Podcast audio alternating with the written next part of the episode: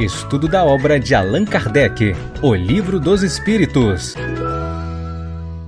Olá, amigos, boa noite para todos. Sejamos todos muito bem-vindos a mais um episódio da nossa série sobre o Livro dos Espíritos, no nosso episódio número 102, em que nós iremos começar o estudo do último capítulo da segunda parte da obra vamos ter a oportunidade, a partir dos nossos dias, do dia de hoje, das semanas seguintes, a ver o último capítulo da segunda parte, o capítulo 11, intitulado Os Três Reinos, aonde aparece uma discussão sobre animais, sobre plantas, sobre o homem, bastante interessante e que vai trazer algumas reflexões legais para a gente debater no nosso programa.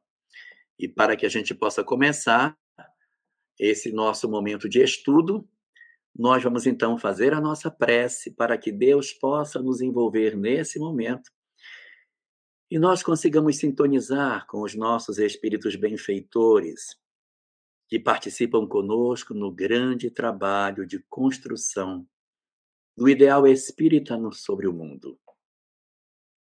Assiste-nos assim, Senhor da vida, iluminando-nos os corações para que a tua presença encha as nossas almas de paz e nos permita perceber a imensidão do teu amor, da tua misericórdia e da tua presença nas nossas vidas. Muito obrigado, Senhor.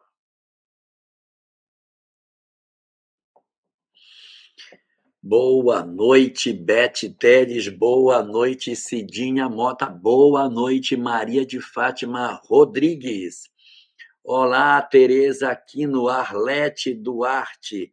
Boa noite a todos que estão conosco nesse momento.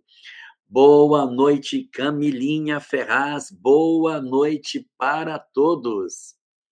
Sejamos todos muito bem-vindos a esse nosso momento Mazé Guerbas, que a essa hora deve estar em plena madrugada, a plena madrugada acordada, tadinha. Boa noite, bom dia para você, Mazé, e bom, boa noite para você, meu querido Anselmo Duarte. Seja muito bem-vindo ao nosso estudo. Olha aí o Anselmo com a gente. Boa noite, querido. Nós vamos começar hoje, como a gente comentou no início, a debater o último dos capítulos da segunda parte da obra. Então, o que é que nós temos? Nós temos o livro dos Espíritos, que ele tem quatro partes.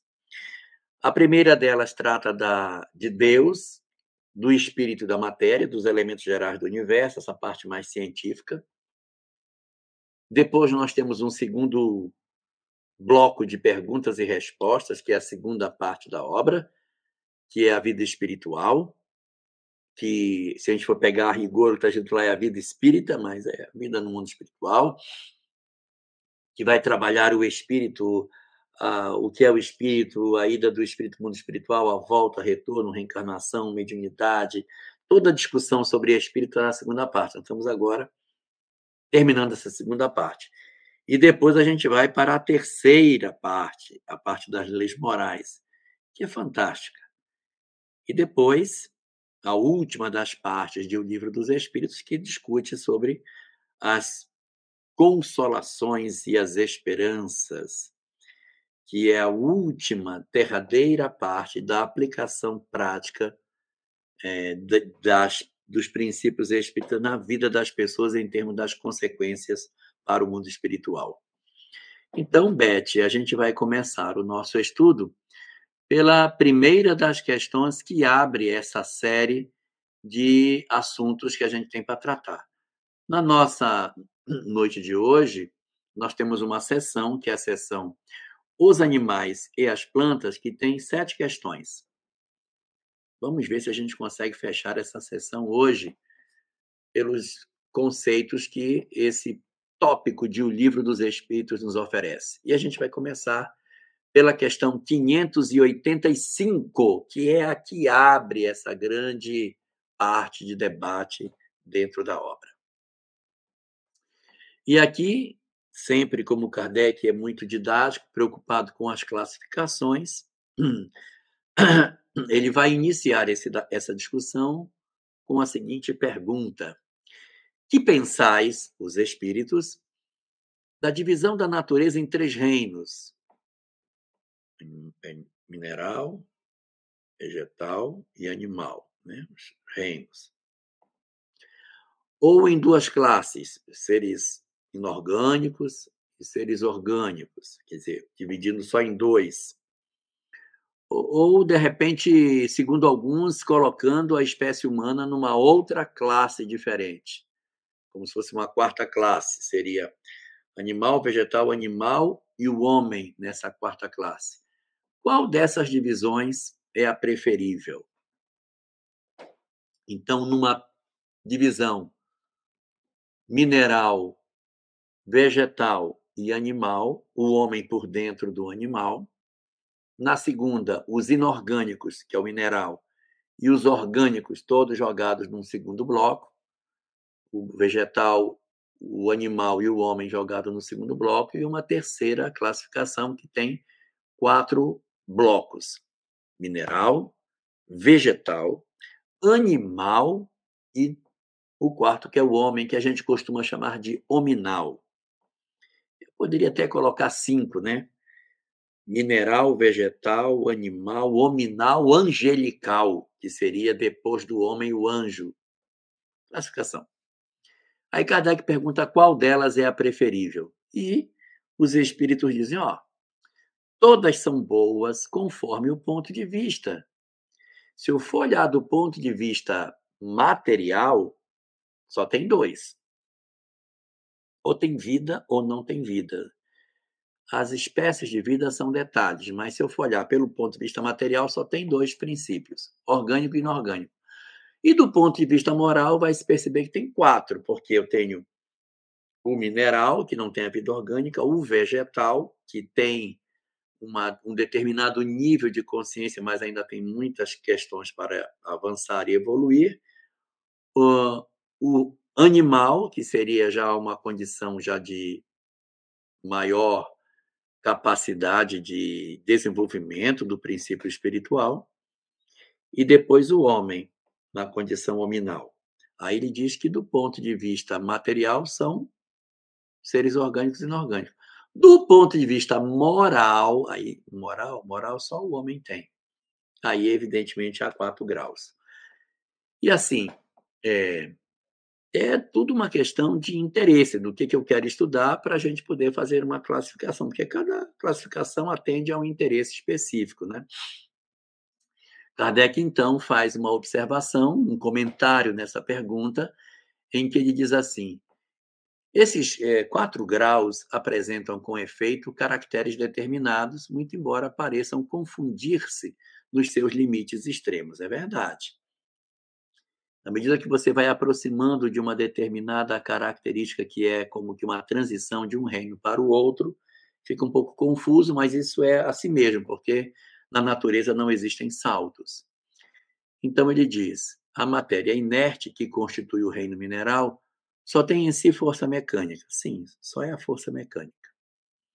As plantas, ainda que compostas de matéria inerte, porque a, a, a, o vegetal não se move de lugar, matéria inerte, são dotados de vitalidade, ou seja, ela já tem vida, diferente daquilo da pedra, que a pedra não tem vida orgânica. Quando ele fala vida, é em cima do princípio da biologia, através do qual todo ser vivo nasce, cresce, se reproduz e morre. Então, o ser vivo, o que tem vitalidade, nasce, vai ter uma experiência e depois vai chegar à morte. Todo ser vivo tem um ciclo biológico. E também é possível observar que as pedras elas não têm um ciclo biológico, elas não seriam vida. Então, a matéria inorgânica não tem vida. As plantas teriam vitalidade. Os animais, também compostos de matéria inerte, porque o corpo deles é feito de carbono, nitrogênio, oxigênio, magnésio, zinco, etc igualmente dotados de vitalidade, que é uma coisa que a planta também tem, possuem, além disso, uma espécie de inteligência instintiva limitada. E é, a, entre aspas, consciência de sua existência e de suas individualidades. Sim, o cachorro, ele sabe quem é o dono dele, ele tem noção de, de alguns princípios que são da vida material, mas são da vida do animal, e eles não possuem mundo moral. E aí, encerrando esse comentário, Kardec diz agora: o homem, tendo tudo o que há nas plantas e nos animais, domina todas as outras classes por uma inteligência especial, uma inteligência indefinida que lhe dá a consciência e o conhecimento de Deus. Então, aqui Kardec, nesse comentário, ele vai validar o uso dessa classificação em quatro elementos. Nós temos uma companheira do movimento espírita, a doutora Irvênia Prada, que ela comenta que, do ponto de vista orgânico, eu não estou falando do ponto de vista moral, mas do ponto de vista orgânico, ela diz que quando a gente trata de questão orgânica, não é correto, ela é médica veterinária, e ela considera que não é correto a gente dizer que tem o reino vegetal, o reino animal e o reino hominal. Porque o homem não é um reino, ele não é um reino. Ele pode ser um estágio, um, uma etapa do processo evolutivo, mas não um reino. Um reino é uma coisa muito larga. Eu tenho, eu tenho o reino vegetal, o reino mineral, o reino animal, mas não tenho o reino hominal. Eu tenho a etapa hominal do desenvolvimento do princípio espiritual. Tá bom? Só para a gente poder trazer isso de maneira mais tranquila no nosso entendimento, tá bom? Então, a gente vai continuar as nossas discussões a partir desse ponto, daquilo que a gente tem para debater, e quero saudar aí todo mundo que está entrando no nosso momento para o nosso aprendizado. Camila está até lembrando aqui uma coisa que é, o o princípio espiritual, quando ele chega na parte do homem, ele tem uma característica que é o pensamento contínuo.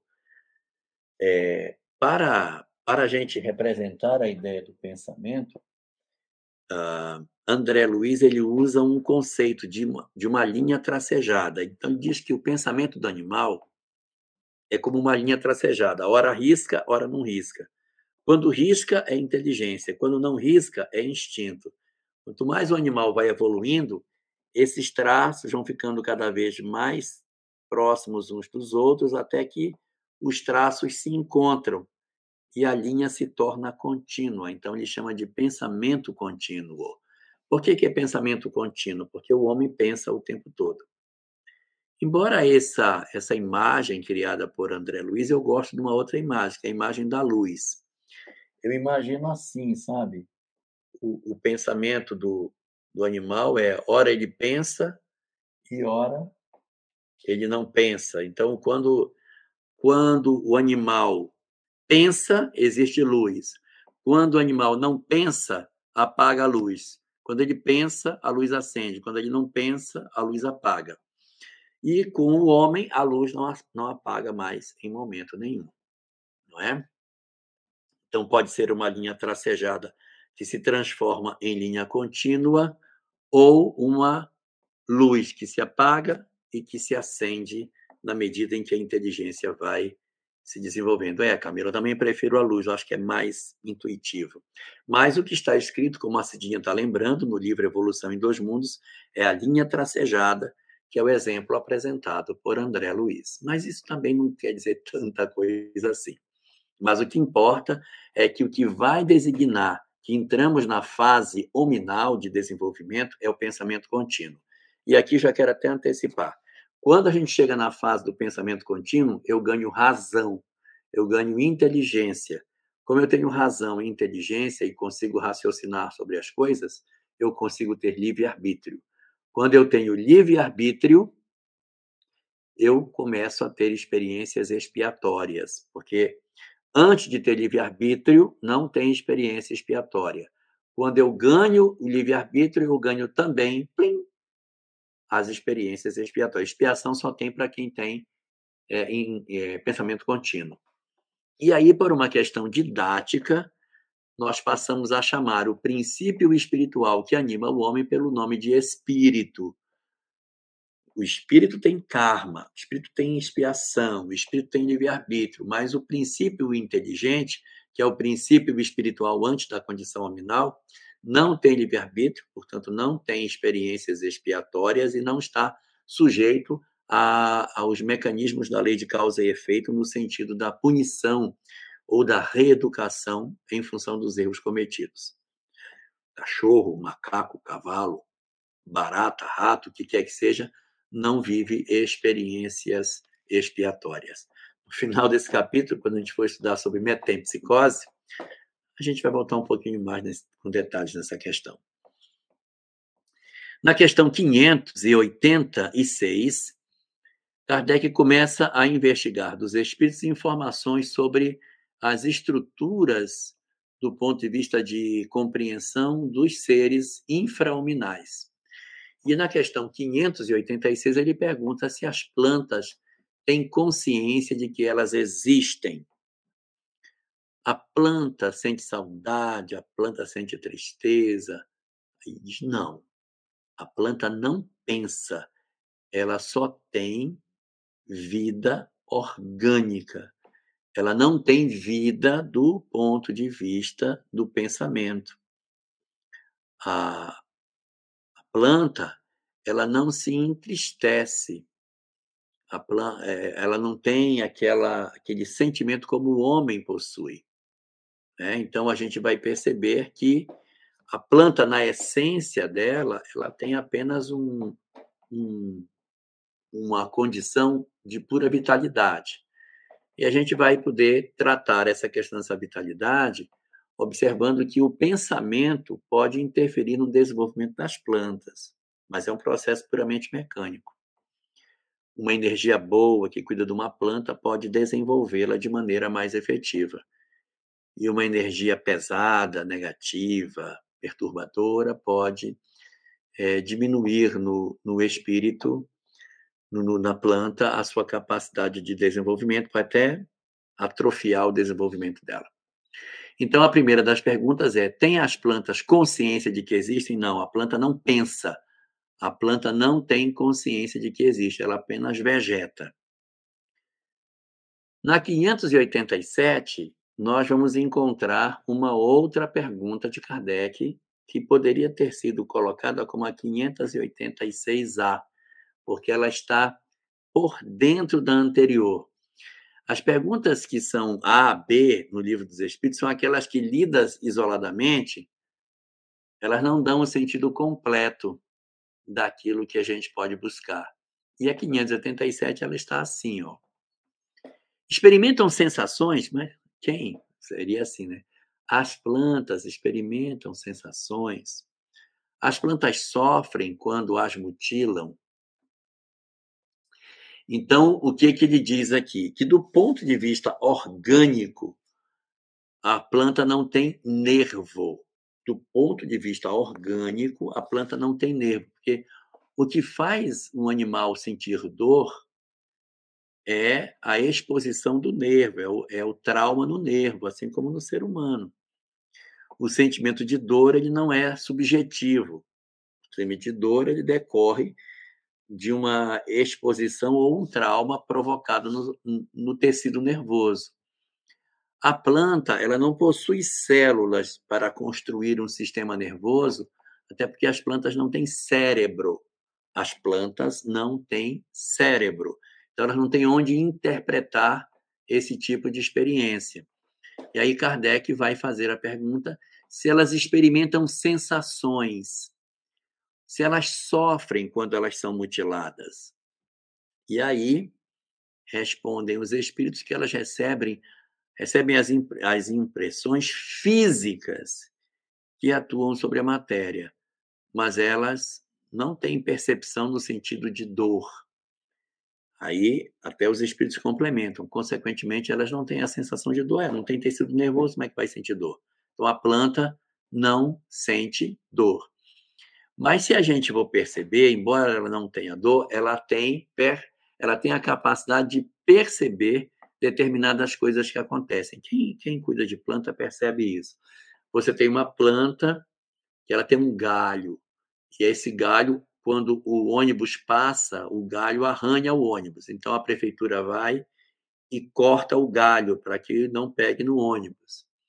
Se você perceber com o tempo, a planta vai aprendendo a fazer a curva para sobreviver, ela contorna o formato do ônibus. Ela vai aprendendo a se movimentar de acordo com aquilo que se dá. Você corta uma planta, o galho nasce para o outro lado. Ah, não vou nascer para cá porque já fui mutilada. Ela não pensa, isso não é feito de maneira racional. Ela não analisa, isso não é fruto de um pensamento, mas ela reage de maneira efetiva a um fenômeno puramente biológico, no qual ela sofre uma mutilação, então ela vai reagir a isso. Ela tem impressões físicas sobre a matéria. Ela sente que ela foi cortada e que ela tem que botar o galho para o outro lado, mas ela não sente dor. Não existe dor na planta porque a planta não tem sistema nervoso. Na questão 588, Kardec segue nessa discussão. Sobre sensibilidade, a gente vai conversar agora, tá bom? A gente vai, vai conversar agora. As plantas reagem a, a essa questão da, da música, é verdade. As plantas reagem à música e reagem ao pensamento humano. Então, elas têm uma capacidade de reação que não é exatamente por inteligência. É uma reação fruto da própria natureza. Então, por exemplo, se tiver muito frio, muito frio, aí a planta começa a largar, ela amarela as folhas, ela perde, ela pode até morrer de frio. Então ela sentiu frio, não, ela não se, ai, tá muito frio, ai, meu, não tá, não sente frio como um animal sente frio. É. O animal sente frio, ele realmente tirita de frio, né? Procura se agasalhar. A planta não, ela tem uma outra forma de funcionamento, ela não tem sistema nervoso, ela não sente frio, não tem os corpúsculos de Merkel, corpúsculos de Ruffini, que sente calor, sente frio, que são os, os corpúsculos que a pele humana, por exemplo, tem para fazer com que a gente sinta frio, calor, corpúsculos de malpig, um monte de, de, de, substâncias que a pele possui para dar a sensação de frio, calor, tato. Não tem. Mas elas possuem a, a percepção de coisas que acontecem. Se está muito frio, está muito calor, assim como as energias que se assomam sobre a planta também vão, vão produzir nela algum tipo de influência. Vai perceber as energias, mas não por forma inteligente, mas pelo próprio mecanismo que as energias têm para exercer o seu papel sobre a natureza. Na pergunta seguinte, que é a pergunta 588,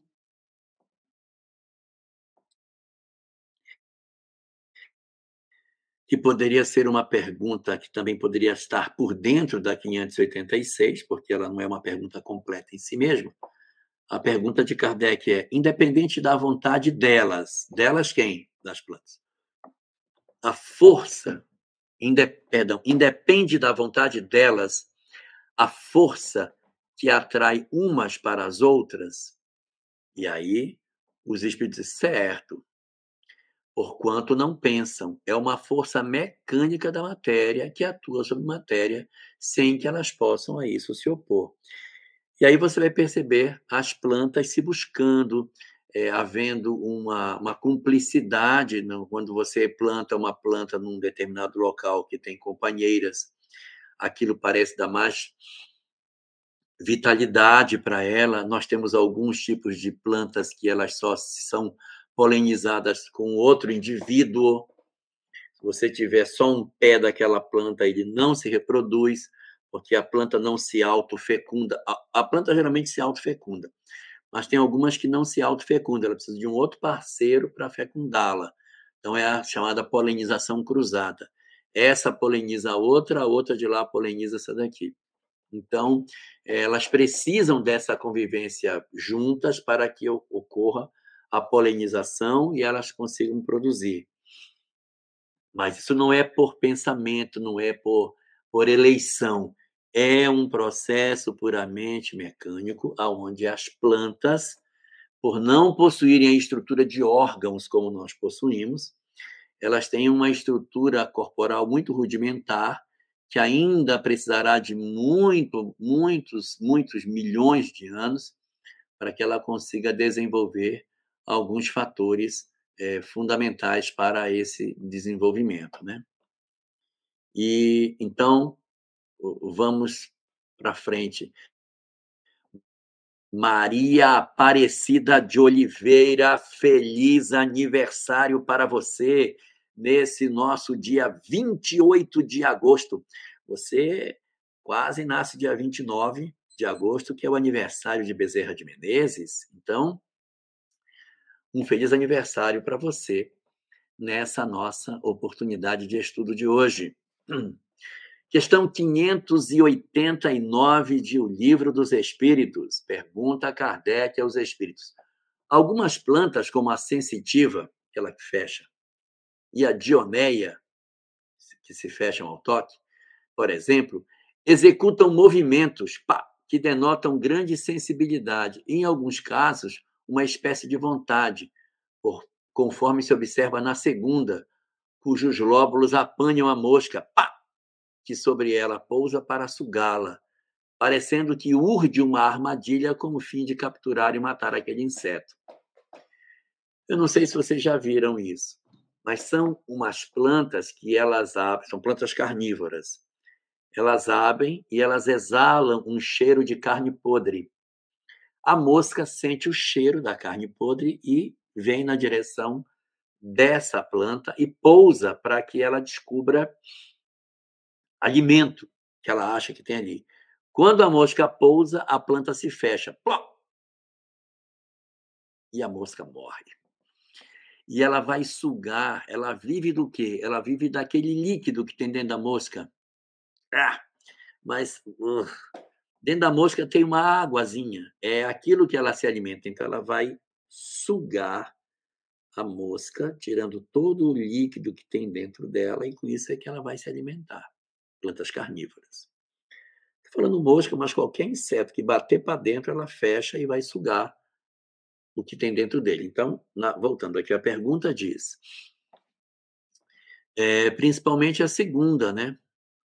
Cujos lóbulos apanham a mosca que sobre ela pousa para sugá-la, parecendo que ela urde uma armadilha com o fim de capturar e matar aquele inseto.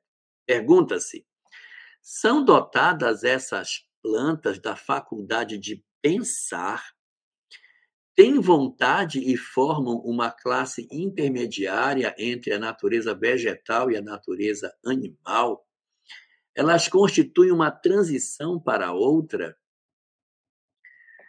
Se as plantas carnívoras seriam uma transição, aí os espíritos respondem: tudo na natureza é transição. Por isso mesmo que uma coisa não se assemelha à outra e, no entanto, todas se prendem umas às outras.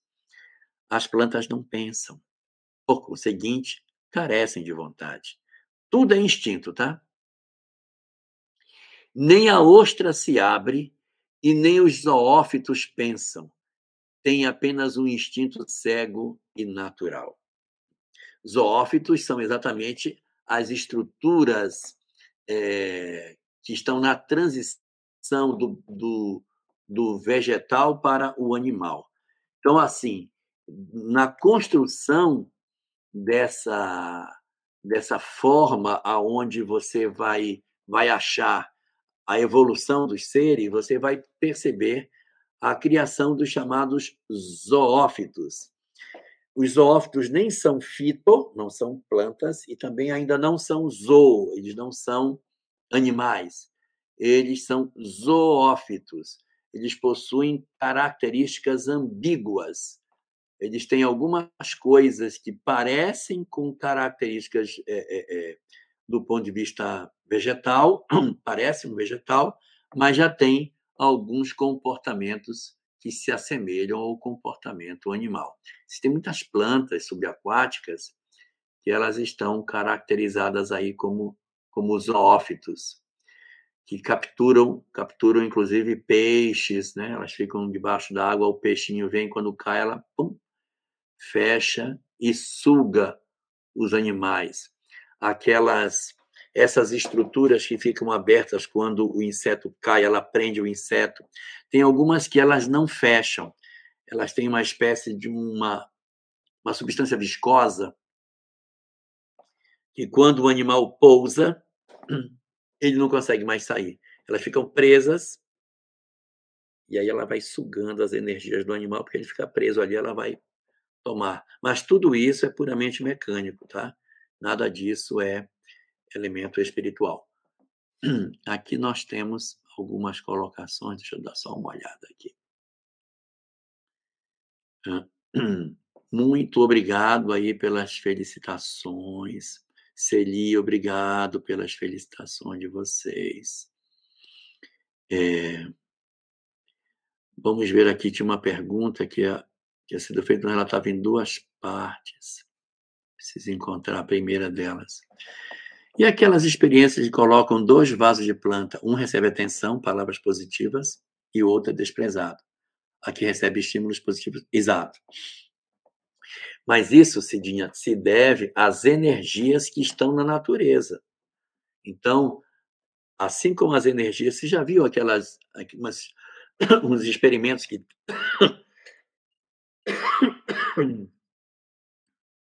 experimento que eles colocam no cristal, no cristal da água, como as energias das palavras interfere na formação dos cristais da água, é, é, é, é mineral, nem vegetal é. As energias existem e isso ninguém pode negar. E elas influenciam em tudo na natureza. E as plantas, evidentemente, sofrem, mas isso é puramente material. É uma, é uma energia que vai e que provoca na planta aquele tipo de sequela. Ela pode morrer, ela pode minguar, se ela receber muita ofensa. Mas não é porque ela disse, ah, eu fui ofendida, nossa, como eu estou triste, ele me ofendeu. Plantas não falam português. Não interessa a palavra que você usa. Mas elas registram fluidos, energias, como tudo. Então, elas têm percepções que são físicas.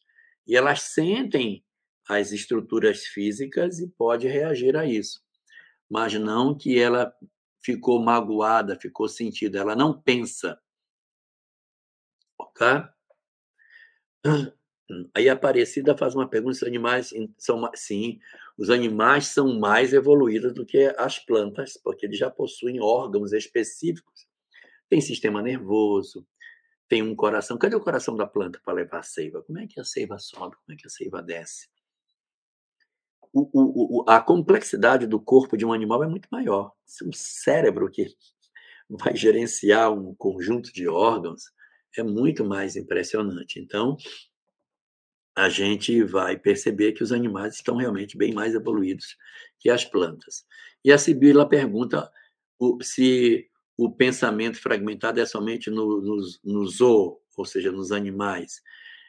É, na verdade, na planta é é muito incipiente isso, porque ela não tem nem cérebro, não tem nem como estruturar isso, não tem nada ainda formado. O pensamento fragmentado vai se organizar a partir do animal mais propriamente dito, que é quando você vai ter isso de forma mais é, efetiva, né? Então a gente vai perceber que é, no animal é bem nítido esse fenômeno do pensamento fragmentado, que com a medida que vai passando de peixe, ré, patráqueo, réptil, ave, mamífero, o pensamento vai ficando cada vez mais contínuo. Na planta a gente nem discute isso, porque não tem nem cérebro para organizar, não tem nem o, o cerebelo, que é o cérebro aqui mais primitivo nosso, que armazena as informações mais instintivas do ser, nem isso tem, tem nada. Então, é uma coisa bem mais sobre essa questão, tá bom? Podemos seguir? Tem mais alguma pergunta aí, Laine? Se tiver, tiver, vamos para frente. Eu não diria que é manipulando o fluido cósmico universal, é manipulando o fluido que está em torno. Porque o fluido cósmico universal é o fluido primitivo que deu origem aos vários fluidos. Já está o fluido aqui combinado, que está vivendo em torno de nós, e os espíritos, então, atuam nessas energias. E a planta sente essas energias, né? Ela sente isso porque faz parte do mundo material, as energias é, fluídicas que acontecem na nossa sociedade. Sim, os animais são mais evoluídos que as plantas. Isso, Masaru Emoto, a experiência dos cristais da água. Muito bem, Silvana. É isso mesmo. Bora para frente. Aí há um comentário de Kardec ao final da questão 589, aonde Kardec pergunta: o organismo humano nos proporciona exemplos de movimentos análogos sem participação da vontade nas funções digestiva, circulatória. Ninguém fica, vai, coração, bate, vai, vai, estômago, voa, mais líquido, mais, mais ácido, mais ácido, tá pouco, comecei a comer, bora, bota mais. O piloro se contrai ao contato de certos corpos para lhes negar passagem. O mesmo provavelmente se dá na sensitiva movimento sem nenhum modo implicam na necessidade de percepção ou muito menos ainda de vontade. Você, quando joga um, uma areia que vem para o seu olho, você automaticamente fecha os olhos sem pensar. Ah, eu preciso fechar o meu olho porque esse cisco que vai bater pode fazer mal. Não faz, não pensa, é instintivo. Então não há uma leitura é, racional de determinados fenômenos. Camila pergunta assim: tem pessoa que, quando visita a casa da gente, o lírio até floresce. As plantas sentem as energias fluídicas mesmo. Sim. As plantas sentem, só que ela sente de uma forma é, automática. Ela não diz assim, ah, eu fiquei tão emocionada, eu acho que eu vou florir. Ela não pensa, ela não raciocina. Ela reage de maneira automática a tudo isso. Tá? Um, aqui tem uma pergunta da Rose Amaral. Pergunta assim: ela, ah, um animal que fica cego sofre? Ou é para o dono esse sofrimento? Para a doutrina espírita, tem diferença entre sofrimento e infelicidade. O sofrimento faz parte da vida orgânica. A infelicidade, não. Eu posso sofrer e não ser infeliz, e posso não sofrer e ser infeliz. Você pega a vida de Alcione, ela sofreu demais durante a vida dela, mas ela não foi infeliz. Você pega Paulo de Tarso, sofreu aquele homem, mas ele não foi infeliz. Então, sofrimento é uma coisa, é físico. Infelicidade é emocional. No livro dos Espíritos, questão 614, é dito: a lei de Deus é a única verdadeira para a felicidade do homem. Indica-lhe o que deve fazer ou deixar de fazer. E o homem só é infeliz quando dela se afasta. Ele não diz que o homem só sofre quando dela se afasta, quando ele é infeliz. Sofrer vai sofrer na hora que a gente nasce. Que o cara tira você de dentro do útero de sua mãe, tá quentinho, negócio gelado, e você é obrigado a respirar para promover ali o, a, na primeira respiração. Nossa, a primeira hematose, os alvéolos abrindo para receber o ar e começar a produzir a transformação do gás carbônico em oxigênio, isso é um sofrimento danado. Nascer é muito ruim, chora. A vida orgânica é cheia de sofrimento e vai terminar também com mais um, vai ter sofrimento também quando terminar. Então, sofrimento é da matéria, sofrimento é da vida material, infelicidade é da vida moral. Então, um animal que fica cego sofre? Sofre. Sofre. Ele, ele não consegue se alimentar. Às vezes a comida está do lado, ele não consegue saber. Ele não sabe onde é que está o dono, ele sofre. mas ele não tem infelicidade. O ser humano, ele além de sofrer, ele, é, ele se torna infeliz. Pode né, se tornar infeliz. Porque o ser humano raciocina e tira uma consequência moral daquilo que está acontecendo. Vou dar só um exemplo. Você tem um cachorro que você cortou uma perna dele num acidente, ele perdeu uma perna, ficou com três pernas. Depois de cicatrizado, ele vai viver normal. Ele não fica depressivo porque perdeu uma perna. Mas a gente soma ao sofrimento a infelicidade. Pergunta 590. Não haverá nas plantas, como nos animais, um instinto de conservação que as induza a procurar o que lhes possa ser útil a fim de evitar o que lhes possa ser nocivo? O heliotropismo, por exemplo, que a planta dentro de uma caixa escura com um foco de luz, ela vai dobrar para sair pela posição que está o sol, porque a planta sempre procura o sol. É o heliotropismo, ela se movimenta na direção da luz. E aí respondem os espíritos: ah, se quiserdes, uma, uma espécie de instinto, dependendo isso da extensão que se deu o significado dessa palavra. É, porém, um instinto puramente mecânico. Quando nas operações químicas observais dois corpos que se reúnem, é que um ao outro convém, quer dizer, há entre eles afinidade. Ora, isso tu não dás a isso o nome de instinto. Você mistura e essa, os dois compostos combinam e fazem um terceiro. Eles não se apaixonaram e se misturaram, que quiseram. É um processo mecânico. Então, quando a planta se movimenta para buscar uma coisa que seja melhor, ela está fazendo isso por um movimento que ela percebe a quantidade de, de luz que existe e que é interessante para a fotossíntese, mas ela não decidiu, gente, eu tenho que ir para lá porque lá tem sol. Onde tem sol? Ela não pensa, ela, ela reage de maneira puramente mecânica a tudo isso. E como última pergunta sobre as plantas, a gente nem vai falar muito de animal hoje, que vai ficar para a próxima semana. Nos mundos superiores, as plantas são de natureza mais perfeita, como os outros seres, ou seja, as plantas também são mais evoluídas em outros mundos? Respondem os espíritos: tudo é mais perfeito. As plantas, porém, são sempre plantas, como os animais serão sempre animais e os homens sempre homens. Então, não é porque eu estou no mundo mais evoluído que a planta vai ser igual a planta de desenho animado, que vai falar, vai correr. A planta é planta.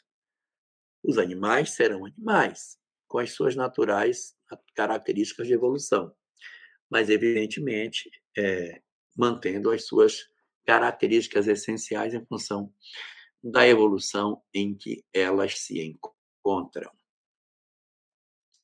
Aqui a Yane faz uma observação. Uma vez, quando eu estava me, me separando, eu vi a olho nu minha planta grande e linda murchar e ela morreu depois que ele entrou em minha casa para fazer alguma coisa que não me lembro disso. Energia.